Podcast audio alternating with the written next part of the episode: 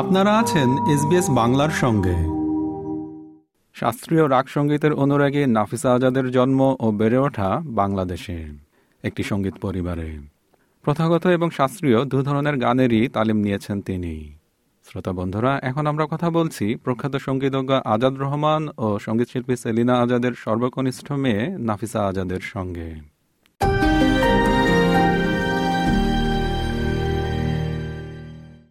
Nafisa Azad SBS বাংলায় আপনাকে স্বাগত।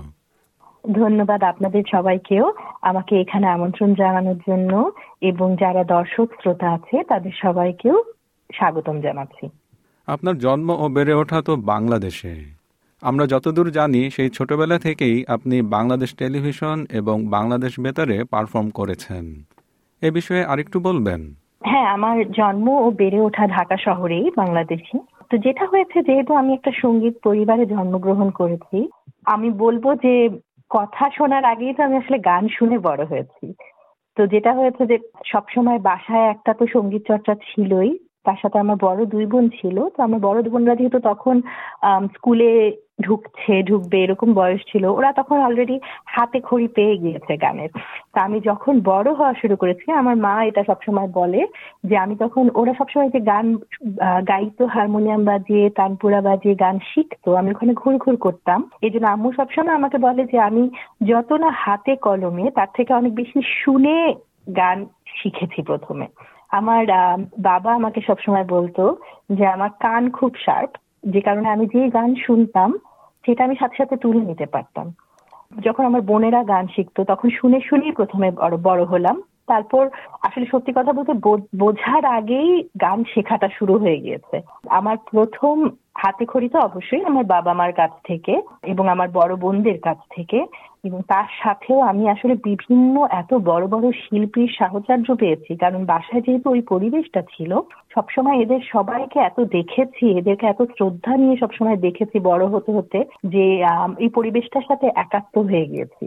আর আমি আমি সবসময় বলি, আমার খুব বড় পাওয়া যে আমাদের পাশে আমি আমার বাবা যেহেতু সরকারি চাকরি করতো, আমরা তো সরকারি কলোনিতে বড় হয়েছি, সরকারি কোয়ার্টারে ওখানেই থাকতো আব্দুল লতিফ চাচা। তা আমি কিন্তু প্রখ্যাত সঙ্গীতজ্ঞ আব্দুল লতিফ, ওনার কাছে আমার গানের হাতে খড়ি বলতে গেলে। ওনার ছোটদের গান যেগুলো, একটা কোনো ব্যাং, এগুলো শিখে শিখে আমি বড় হয়েছি। এটা আমার পরম পাও আমি বলব। তো এভাবেই গানের মধ্যেই বড় হয়েছি, পরবর্তীতে তো এখানে চলে আসলাম। এখন তো এখানে একটু একটু চর্চা চালিয়ে যাচ্ছি। আপনার এখনকার জীবন সম্পর্কে জানার আগে আমরা একটু প্রথম থেকে শুরু করতে চাচ্ছি যে আপনি ছোটবেলায় গান শিখলেন, চর্চা চালিয়ে গেলেন, বড় বড় সঙ্গীতজ্ঞের আপনি সাহচর্য পেলেন। আপনি তো নানা সংগীত প্রতিযোগিতায় অংশ নিয়েছেন, দেশে, বিদেশে, সব জায়গায়। তো এ সম্পর্কে একটু বলবেন। যেটা হয় যে ছোটবেলা থেকেই যেহেতু গানের মধ্যে ছিলাম এবং আমার ঈশ্বর প্রদত্ত গলা মোটামুটি ভালোই আছে, তো এই কারণে অনেক যে, যেভাবে আপনি বললেন, অনেক সংগীত প্রতিযোগিতায় তো অংশগ্রহণ করেছি। স্পেশালি যখন স্কুলে ছিলাম, তখন আমি জানি না আপনাদের মনে আছে নাকি বাংলাদেশে শিশু সপ্তাহ হতো, শিক্ষা সপ্তাহ, তখন বিভিন্ন স্কুল থেকে আমাদের বিভিন্ন প্রতিযোগিতায় পাঠানো হতো। সেটা থানা পর্যায় থেকে শুরু হতো। থানা, জেলা পর্যায়ে, বিভাগ পর্যায়ে, এভাবে যেত। তো আমরা এই ছোটবেলা থেকে এই সকল প্রতিযোগিতায় অংশগ্রহণ করেছি এবং জয়ীও হয়েছি বিভিন্ন বিভিন্ন সময়ে হয়তো প্রথম না হয় দ্বিতীয়, সবসময়ই হয়েছি।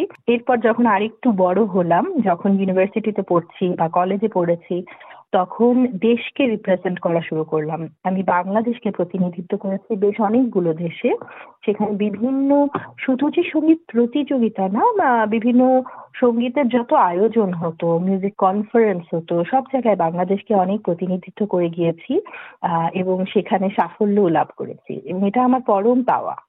এবার একটা ভিন্ন বিষয়ে আসি, একটু মজার বিষয়। আপনি তো ছোটবেলায় টেলিভিশনের বিজ্ঞাপনে কণ্ঠ দিয়েছেন।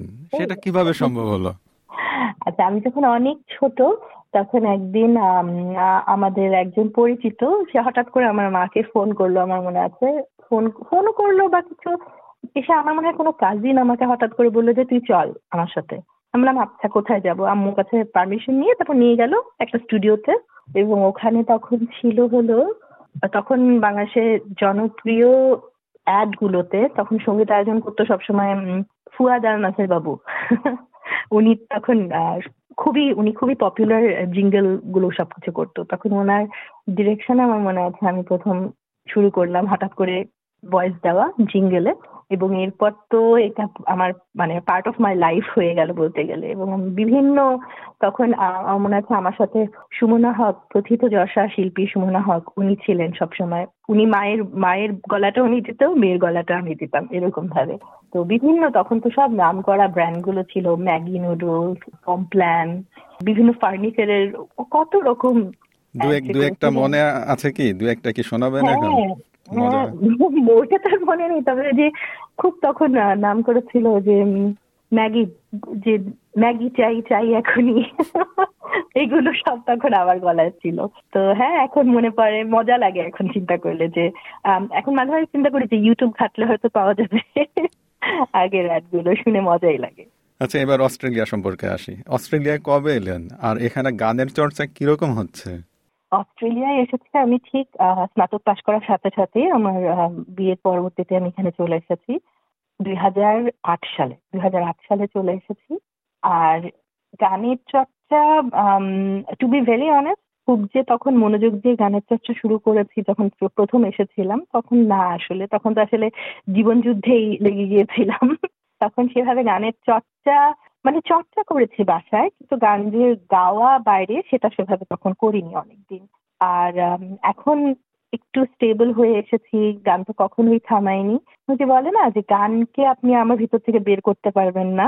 আমাকে হয়তো বের করে নিয়ে এসেছেন দেশ থেকে বাট গানকে তো আর বের করা যাবে না বাংলা গানকে। গানটা তো সবসময় আছে ভিতরে।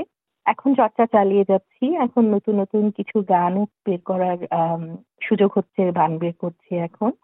আমি এটি শুরু করলাম এখন আবার, আর তার সাথে নিজের, নিজেরা আমরা, আমার তিন বোন, আমরা তিন বোন আমাদের তিনজনের একটা ছোট ব্যান্ড আছে একটা গ্রুপের মতো আছে, সেটার নাম আজাদ সিস্টার আমরা সেখান থেকেই মৌলিক গানগুলো বের করি এবং যেহেতু আমার চর্চা এবং আমাদের শিক্ষাটা ছিল হলো শাস্ত্রীয় সঙ্গীতে, রাগ সঙ্গীতে আমরা চেষ্টা করি রাগ সঙ্গীতকে সাথে রেখে কীভাবে গানকে আরেকটু সামনে আগানো যায় সুন্দর করা যায় শুদ্ধ শুদ্ধ সঙ্গীতকে কীভাবে সামনে সকলের কাছে নিয়ে আসা যায় সেই প্রচেষ্টায় আমরা চেষ্টা করি আজাদ সিস্টার্সের পক্ষ থেকে। আচ্ছা আপনার নতুন গান রিলিজের বিষয়ে একটু বলবেন? জি অবশ্যই। আমরা গত এক বছরে আজাদ সিস্টার্স এর ব্যানার থেকে নতুন মৌলিক গান রিলিজ করছি কিছু। তিনটা গান অলরেডি রিলিজ করেছে। কথা ও সুর আমার বড় বোন রুমানা নুসরাতের এবং সংগীত আয়োজনে আছে কলকাতার প্রথিত চর্চা সৌরভ বাবাই চক্রবর্তী। সামনে এবছরের শেষে আরেকটা গান রিলিজ হচ্ছে।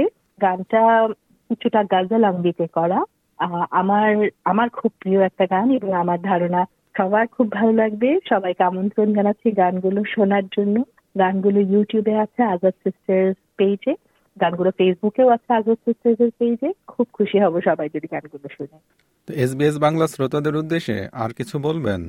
এসবিএস বাংলার শ্রোতাদের উদ্দেশ্যে বলব যে আমার খুবই ভালো লাগে এখানে দেখতে। যখন অস্ট্রেলিয়ায় আমি দেখি শুদ্ধ সঙ্গীতের চর্চা হয় এবং শ্রোতারা সেটা খুব সাদরে গ্রহণ করে। আমি সবাইকে বলব আপনারা ভালো সঙ্গীতে শুদ্ধ সঙ্গীতের মৌলিক গানের সাথে থাকুন। শিল্পীদেরকে তাদের যথাযথ মর্যাদা দিন। আপনারা যত মর্যাদা দিবেন শিল্পীদেরকে যত সম্মান দিবেন তারা তার থেকেও বেশি আপনাদেরকে সুন্দর গান উপহার দেওয়ার চেষ্টা করবে। নাফিসা আজাদ এসবিএস বাংলাকে সময় দেওয়ার জন্য আপনাকে অসংখ্য ধন্যবাদ। ধন্যবাদ আপনাদের সবাইকে। আমাদেরকে লাইক দিন শেয়ার করুন আপনার মতামত দিন। ফেসবুকে ফলো করুন এসবিএস বাংলা।